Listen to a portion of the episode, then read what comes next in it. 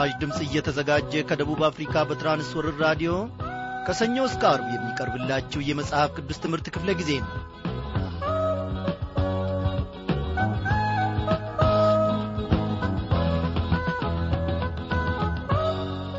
እንደምናመሻችሁ በጌታ የተወደዳችሁ ክብሯን አድማጮች በያላችሁበት ስፍራ ሆናችሁ ሰላምታችንን ተቀብላችሁ ለሰላምታችንም አጸፌታውን እንደምትመልሱ እኔ ባለሙሉ ተስፋ ነኝ። እግዚአብሔር ከወትሮ በበለጠ ሁኔታ ደግሞ ዛሬም ሊናገረንና ሊያስተምረን በዙፋኑ ላይ ነው።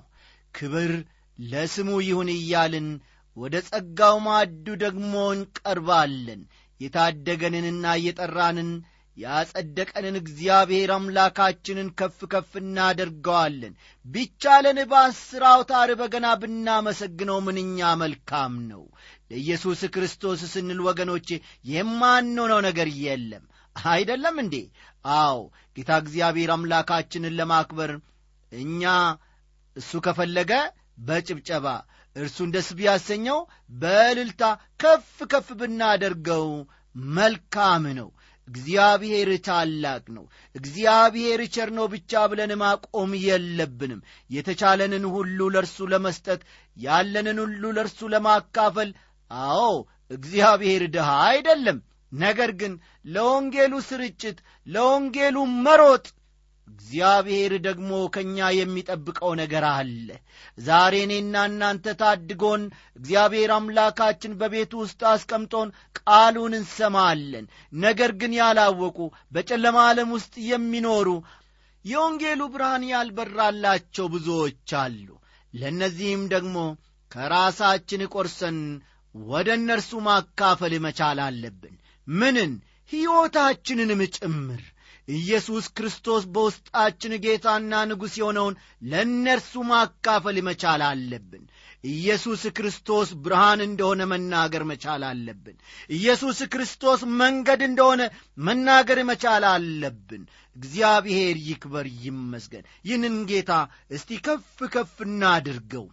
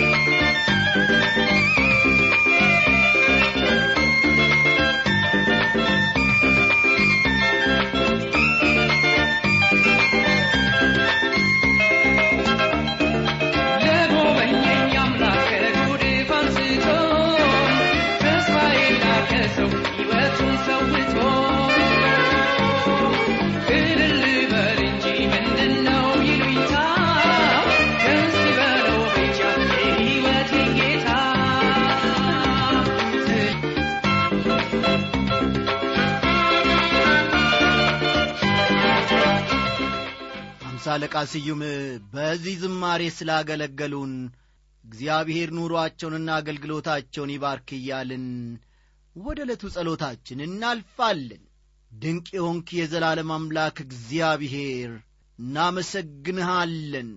በእውነት በዚህን ጊዜ ወደ ወገኖቼ ልብ ስለምትደርስ እነሆ እግዚአብሔር አባቴና አምላኬ ሆይ ሸክማቸውን ስለምትጋራ ብሶታቸውን ደሞ ስለምትካፈል ከጎናችሁ ነኛ አይዟችሁ ስለምትላቸው። እግዚአብሔር ሆይ መጽናናትን ደግሞ ስለምትሰጣቸው። አመሰግንሃለሁ አከብረሃለሁ አባቴ ሆይ።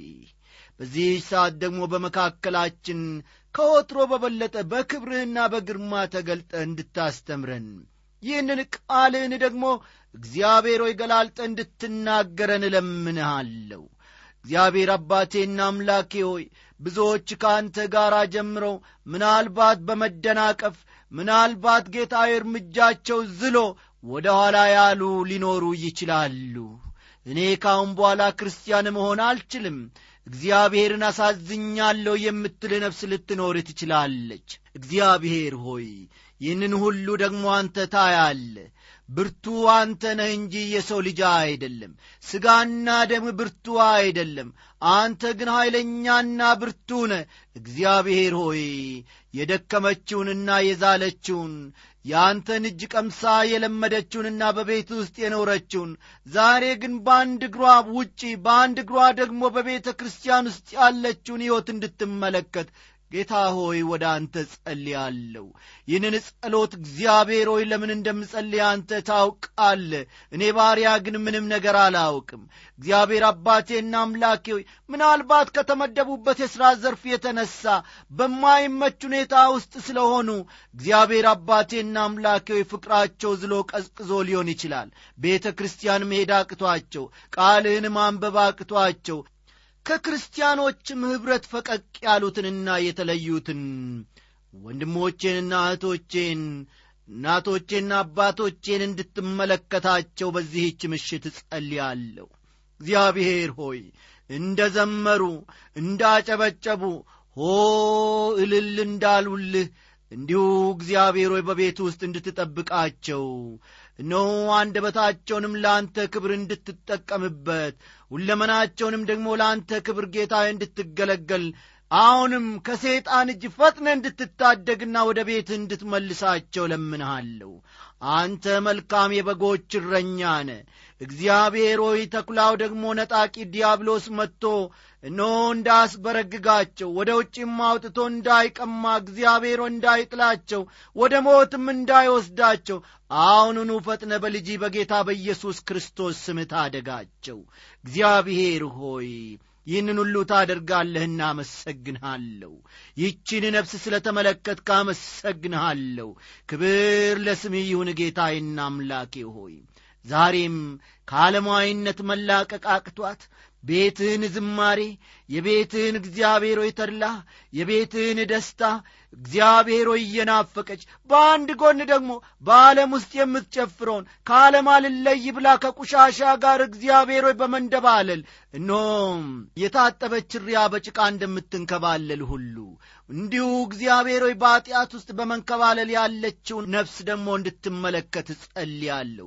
ውሻ ወደ ትፋቱ እንደሚመለስ እነሆ እግዚአብሔር አባቴና አምላኬ ሆይ ከጽድቅ ወደ ጉድፍ ዓለም የተመለሰችውን ሕይወት እንድትመለከት ደግሜ እግዚአብሔር ሆይ ወደ አንተ ጸልያለሁ ኦ እግዚአብሔር ሆይ የእምነታቸው ቀበቶ ላልቶ በዓለም ውስጥ ወዲያ ወዲህ ደፋ ቀና የሚሉትን ታላላቆችና ታናናሾችን እንድትመለከት ወደ አንተ ጸልያለሁ ፈጥነ ታደጋቸው። እግዚአብሔር ይህንን ስለምታደርግ አመሰግንሃለሁ። ቃልህን ያለ መከልከል ላክልን። በጌታችን በመድኃኒታችን በኢየሱስ ክርስቶስ ያው ስም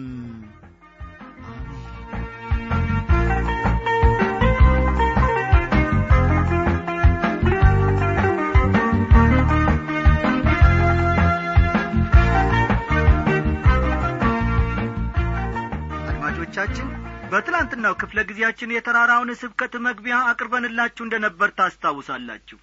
ዛሬም ከዚያው በመቀጠል ትምህርቱን እንጀምራለን። የተራራው ስብከት። በተራራው ስብከት የተጻፉትን በቃል ማወቅ ብቻ ሳይሆን ጌታችን ኢየሱስ ክርስቶስ ባስተማረው መሠረት ልኖርበት ይገባል። የተራራውን ስብከት በአራት ክፍሎች ከፍለን እንማራለን። አንደኛ የመንግሥተ ሰማያትና የእኛ ግንኙነት። ማቴዎስ ምዕራፍ አምስት ከቁጥር አንድ እስከ አስራ ስድስት ደግሞአለሁ የመንግሥተ ሰማያትና የእኛ ግንኙነት። ማቴዎስ ምዕራፍ አምስት ከቁጥር አንድ እስከ አስራ ስድስት ያለውን ክፍል ተመልከቱ። ሁለተኛ የመንግሥተ ሰማያትና የሕግ ግንኙነት። የመንግሥተ ሰማያትና የሕግ ግንኙነት። ማቴዎስ ምዕራፍ አምስት ከቁጥር አሥራ ሰባት እስከ አርባ ስምንት። ሦስተኛ የመንግሥተ ሰማያትና የእግዚአብሔር ግንኙነት ማቴዎስ ምዕራፍ ስድስት። የመንግሥተ ሰማያትና የእግዚአብሔር ግንኙነት ማቴዎስ ምዕራፍ ስድስት። አራተኛ የመንግሥተ ሰማያትና የሌሎች ግንኙነት ማቴዎስ ምዕራፍ ሰባትን ይመለከቷል። የመጀመሪያው ቁጥር ለምን ይህ ትምህርት የተራራው ስብከት እንደ ተባለ ይነግረናል። ይህን ምዕራፍ ማጥናት ከመጀመራችን በፊት ልናውቀው የሚገባ ነገር አለ። የተራራው ስብከት ለብዙ ሰው አልነበረም የተሰበከው። ነገር ግን የእርሱ ለሆኑት ለደቀ መዛሙርቱ ብቻ ነበር። የመንግሥተ ሰማያትና የእኛ ግንኙነት። ማቴዎስ ምዕራፍ አምስት ከቁጥር አንድ እስከ ሁለት ያለውን ተመልከቱ። ሕዝቡንም አይቶ ወደ ተራራ ወጣ። በተቀመጠም ጊዜ ደቀ መዛሙርቱ ወደ እርሱ ቀረቡ። አፉንም ከፍቶ አስተማራቸው። እንዲህም አለ ይለናል ምንም እንኳን የተራራው ስብከት ለብዙ ሕዝብ ሳይሆን ለደቀ መዛሙርቱ ብቻ ቢሆንም ኢየሱስ ሕዝቡን አይቶ ምን እንደሚፈልጉ በማወቅ ነበር ደቀ መዛሙርቱን ያስተማራቸው። በሌላ መልኩ ትምህርቱ ለሕዝቡ ነበር ማለት ነው። በዘመናችንም አስፈላጊ ነገር አንድ ሰው መጀመሪያ ወደ ጌታ መምጣት ይገባዋል። ከዚያ በኋላ ነው ወደ ጌታ በመጣው ሰው ሕይወት ላይ የእግዚአብሔርን ቃል መዝራት የምንችለው ቁጥር ሦስትን ተመልከቱ። በመንፈስ ድሆች የሆኑ ብፁዓን ናቸው። መንግሥተ ሰማያት የእነርሱ ናትና ይለናል። ይህ ክፍል በመንፈስ ድሆች የሆኑት ብፁዓን ናቸው ነው የሚለው። እንዴት በመንፈስ ድሃ መሆን እንደምንችል አይደለም የሚነግረን። ነገር ግን በቀጥታ በመንፈስ ድሆች ብፁዓን ናቸው ነው የሚለው።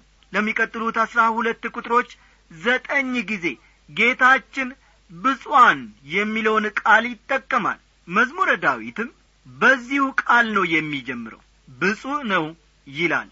ይህ ቃል በሙሴ ሕግ ከተሰጠው እርግማን ጋር ይነጻጸራል። ለኢያሱ የተባለውን እናስታውሳለን። የእስራኤል ሕዝብ ዮርዳኖስን ከተሻገረ በኋላ በገሪዛን ተራራ ላይ ቆመው ሕዝቡን እንዲባርኩ ተነግሯቸው ነበር። ዛሬም በዘመናችን የዳነ ኀጢአተኛ ምን ያህል በመንፈስ ድሃ እንደሆነ ሊያውቅ ይችላል። ነገር ግን የተራራውን ስብከት በቃል በማወቃቸው ብቻ በሃይማኖተኝነት ስሜት ብቻ ለሚጠቀሙበት ሰዎች የተራራው ስብከት በኀጢአተኝነታቸው ወይም ደግሞ ኀጢአተኝነታቸውን ማሳየቱ ቀርቶ በማወቃቸው ብቻ ሲኩራሩበት ይታያል። የተራራው ስብከት ዋና ዓላማ ግን ይህ አይደለም።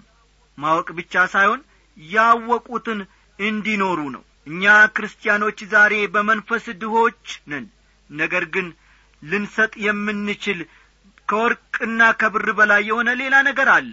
ጳውሎስ በሁለተኛ ቆሮንቶስ ምዕራፍ ስድስት ቁጥር አስር እንዳብራራው ድሆች ስንሆን ነገር ግን ብዙዎችን ባለጠጎች እናደርጋለን። ይህ ባለጠግነት መንፈሳዊ የሆነ ባለጠግነትን ያመለክታል። ቁጥር አራት የሚያዝኑ ብፁዓን ናቸው መጽናናትን ያገኛሉና ይላል። ይገርማል። በዚህኛውም ክፍል ከምዕራፍ አምስት ቁጥር ሦስት አባባል ጋር አንድ ዐይነት አገላለጽ ነው የተጠቀመው በመንፈስ ድሆች የሚለው በትንቢተ ሰፎንያስ ምዕራፍ ሦስት ቁጥር አሥራ ሁለት ላይ የተነገረውን ሲያመለክተን ሚኪያስ ደግሞ በምዕራፍ ሰባት እንደሚናገረው የሚያዝኑትን ያመለክታል። በማቴዎስ ወንጌል ምዕራፍ አምስት ቁጥር አምስት የዋሆች ብፁዓን ናቸው ምድርን ይወርሳሉና ይላል ይህን በመዝሙረ ዳዊት ምዕራፍ ሰላሳ ሰባት ቁጥር አሥራ አንድ ላይ እናገኛለን። መዝሙረ ዳዊት ምዕራፍ ሰላሳ ሰባት ቁጥር አሥራ አንድ የዋሆች ምድርን የሚወርሱት አሁን በዚህ ባለንበት ዘመን አይደለም። ይህ ደግሞ ለሁላችንም ግልጽ ይመስለኛል። ስለዚህ በተራራው ስብከት ላይ የተባለው ይህ አባባል ዛሬ እየተፈጸመ ያለ ነገር ሳይሆን ክርስቶስ በሙላት በዚህ ምድር ላይ ሲነግስ የዋዎች ምድርን ይወርሳሉ እንዴት የዋ መሆን ይቻላል? ጌታችን ኢየሱስ ክርስቶስ የዋ ነው። ስለዚህ ሁሉን መውረስ ተገባው። እኛም ዛሬ ከክርስቶስ ጋር የእግዚአብሔር ወራሾች ነን። እግዚአብሔር ይመስገን። በመጽሐፍ ቅዱስ ውስጥ እንደ ተማርነውም የመንፈስ ፍሬ ደስታ ሰላም ትዕግስት እምነት እያለ የዋህነት ነው በማለት ይደመድመዋል። ስለዚህም አንድ ሰው በራሱ የዋ መሆን ቢችል ራሱ ስላደረገው መኩራቱ አይቀርም። የዋህነት ግን በራሳችን እጥረት የምናገኘው ሳይሆን በመንፈስ ብርታትና እርዳታ በክርስቲያን ሕይወት ውስጥ የሚፈጠር ነገር ነው።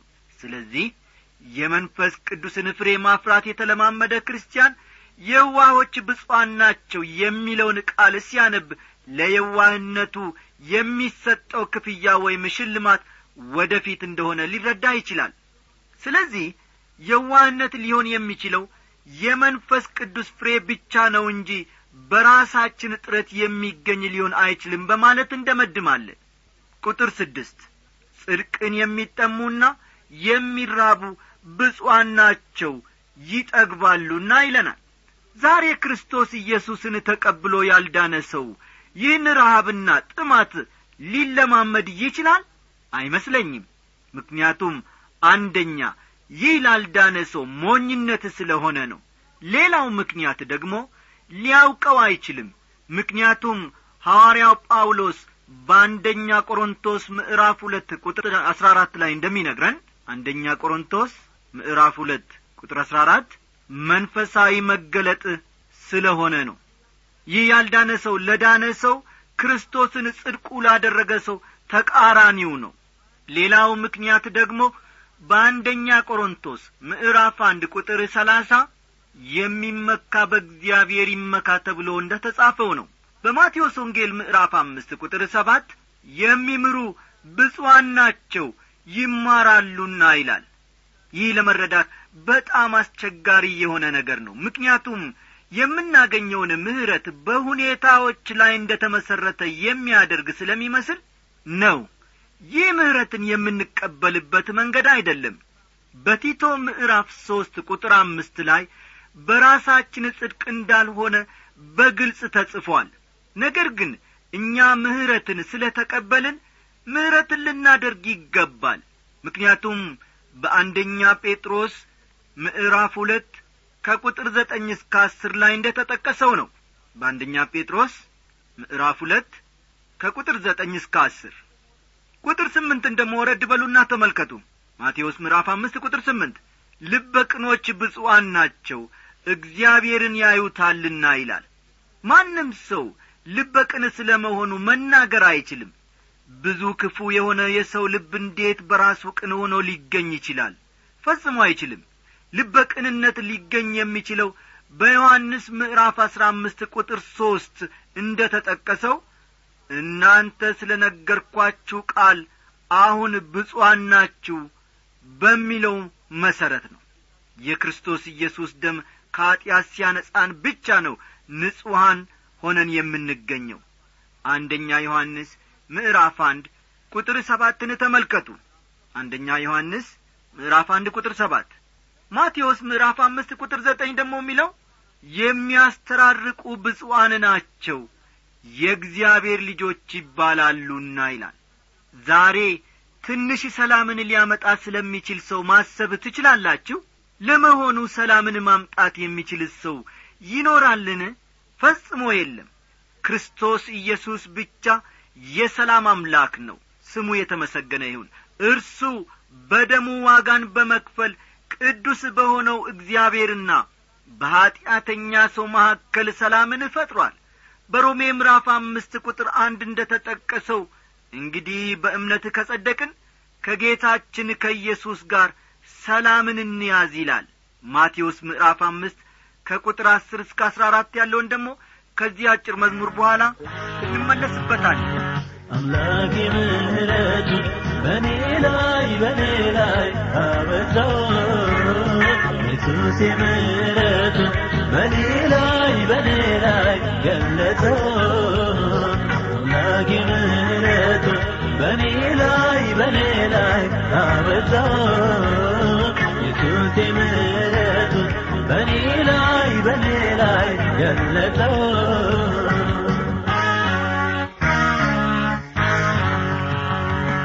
ምህረቱ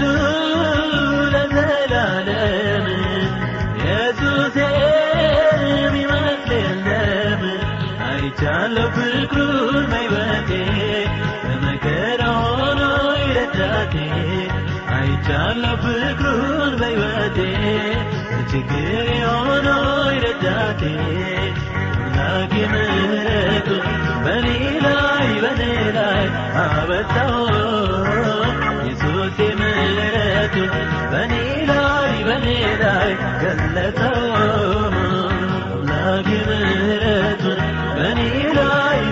ላይ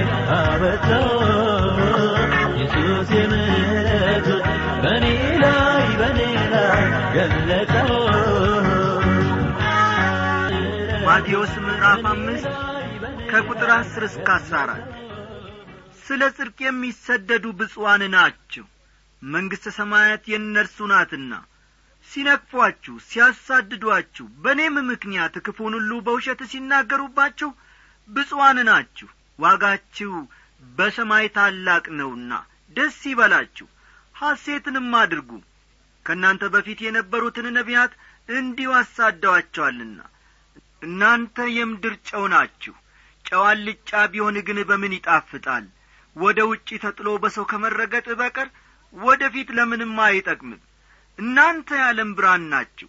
በተራራ ላይ ያለች ከተማ ልትሰወር አይቻላትም ይላል ምንም እንኳን ዛሬ በዚህ ምድር ላይ ስንኖር መሰደድ ቢኖርም ዋጋው በጌታ ፊት ትልቅ ይሆናል።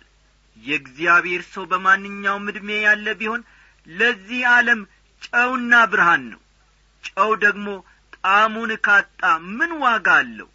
ዛሬ በቤተ ክርስቲያን ትልቁ ችግር ክርስቲያኖች ለዓለም ማጣፈጫ የሆነውን የጨውነት ጣዕም አጥተዋል በጣም ጥቂት ክርስቲያኖች ናቸው ዛሬ ጨውነታቸውን ያልጣሉት። ነገር ግን እያንዳንዱ ክርስቲያን ለዚህ ለመራራው ዓለም ጨው ሆኖ ሊያጣፍጠው ይገባል። ወገኖች ክርስቲያኖች ጨው ብቻም ሳይሆኑ የዓለም ብርሃን እንደሆኑም መጽሐፍ ቅዱስ ይናገራል። በእግዚአብሔር መንግሥት ሐሳብ ውስጥ በግልጽ የምናውቀው ነገር ክርስቲያኖች ለዚህ ዓለም ብርሃን ይሆናሉ ይህ ለእኛ ትልቅ መመሪያ ነው። ለጎረቤቶቻችን በምንሄድበት ቦታ ሁሉ ብርሃን ልንሆን ይገባል። እኛ በእኛነታችን ከውስጣችን የሚወጣ ብርሃን የለንም። ነገር ግን የእግዚአብሔር ቃል ነው ብርሃን ሊሆን የሚችለው። አድማጮቼ ብርሃን እንሁን ስንል ብርሃን ሊሆን የሚችለው የእግዚአብሔር ቃል ለዚህ ዓለም እንናገር ማለታችን ነው። ይህ ማለት ደግሞ በየሄድንበት ጥቅስ እንጥቀስ ማለታችንም አይደለም። ነገር ግን በቃሉ መሠረት እግዚአብሔር ያበራልንን ነገር እየኖርን ለሚያስፈልገው ምናካፍል ማለታችን ነው። ሰዎችን መጽሐፍ ቅዱስ ወደምታስተምር ቤተ ክርስቲያን መውሰድ የመጽሐፍ ቅዱስ ትምህርት የሚያስተምሩ ሬዲዮ ፕሮግራሞችን እንዲከታተሉ መገፋፋትና ወስደን ማስተዋወቅ አንዱ መንገድ ሊሆን ይችላል ማቴዎስ ምዕራፍ አምስት ቁጥር አሥራ ስድስትን ደሞ ተመልከቱ። መልካሙን ሥራችሁን አይተው በሰማያት ያለውን አባታችሁን እንዲያከብሩ ብርሃናችሁ እንዲሁ በሰው ፊት ይብራ ይለናል። ይህ ጥቅስ እንደሚያስተምረን ለዚህ ዓለም ብርሃን መሆን ያለብን ዋናው ነገር በሰማይ ያለው አባታችን እንዲከብር ነው። ዛሬ በዚህ በወደቀ በኀጢአት በሚመላለስ ዓለም ውስጥ ስንኖር ዋናው ዓላማችን መሆን የሚገባው እግዚአብሔርን ማክበርና ይህንንም ዓለም አይቶ እርሱን እንዲያከብር መሆን አለበት። የእግዚአብሔር መንግሥትና የሕግ ግንኙነት። ቁጥር አሥራ ሰባትን ደሞ ወረድ ብላችሁ ተመልከቱ። እኔ ሕግንና ነቢያትን ለመሻር የመጣው አይምሰላችሁ። ልፈጽም እንጂ ለመሻር አልመጣሁም ይለናል። ክርስቶስ የመጣው ሕግን ሊሽር ሳይሆን ሊፈጽም ነው። በምድር ላይ በቆየበት ዘመን ሕጎችን ሁሉ ነበር የፈጸመው ክርስቶስ ኢየሱስ። ስለዚህ የእግዚአብሔር መለኪያ ወይም መመሪያ አልተቀየረም። እኛ ሕግን መፈጸም ቢያቅተንም ክርስቶስ ፈጽሞት እኛም በርሱ በማመን እንድንድን ሆኗል። ቁጥር አሥራ ስምንት ወረድ በሉና ተመልከቱ። አሁንም እውነት እላችኋለሁ ሰማይና ምድር እስኪያልፉ ድረስ ከሕግ አንዲት የወጣ ወይም አንዲት ነጥብ ከቶ አያልፉም ሁሉ እስኪፈጸም ድረስ ይላል።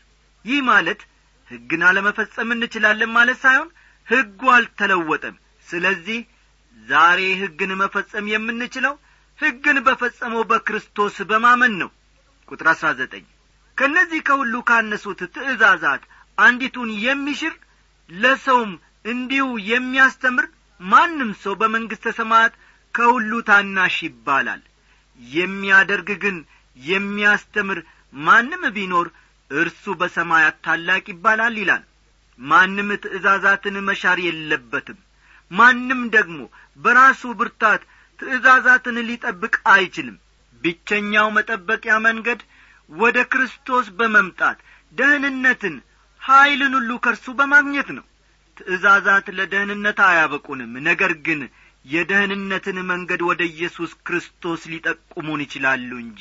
ቁጥር ሀያ እላችኋለሁና ጽድቃችሁ ከፈሪሳውያን ጽድቅ ካልበለጠ ወደ መንግሥተ ሰማያት ከቶ አትገቡም ይላል።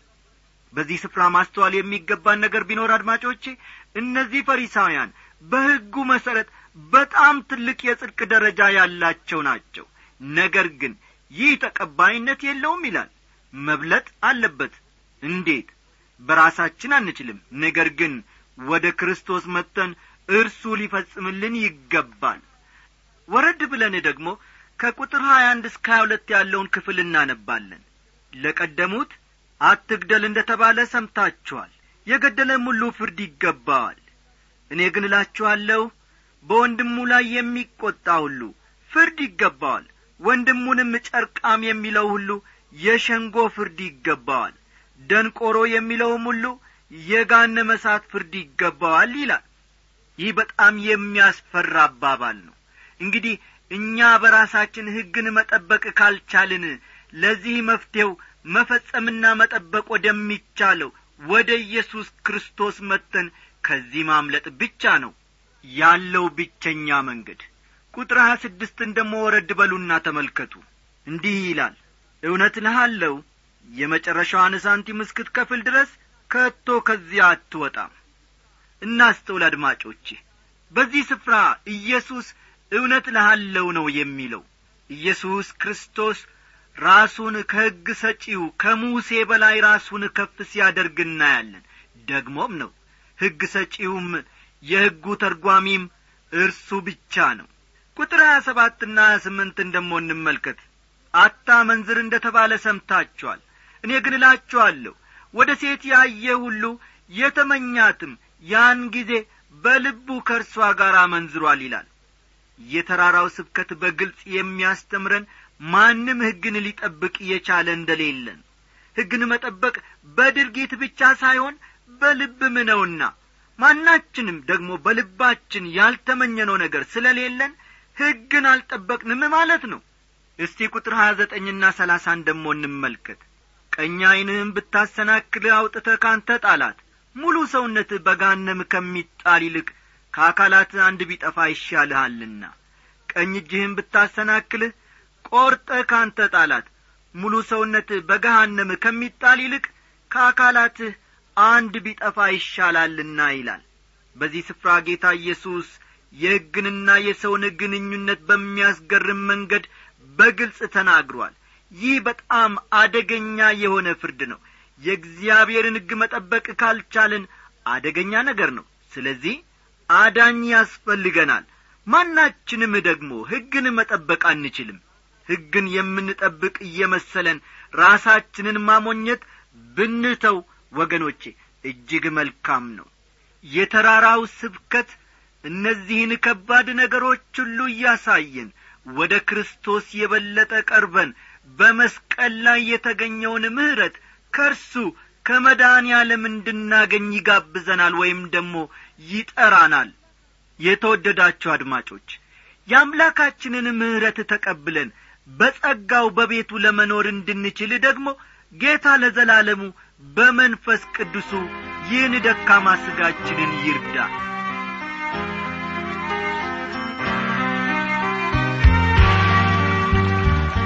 ይህ ሰዓቱ ደርሶ ልንለያይ የግድ ሆኗል እግዚአብሔር አምላካችን ጀምሮ ስላስጨረሰን ስሙ ለዘላለም እየተመሰገነ ይሁን። ደህና አደሩልን።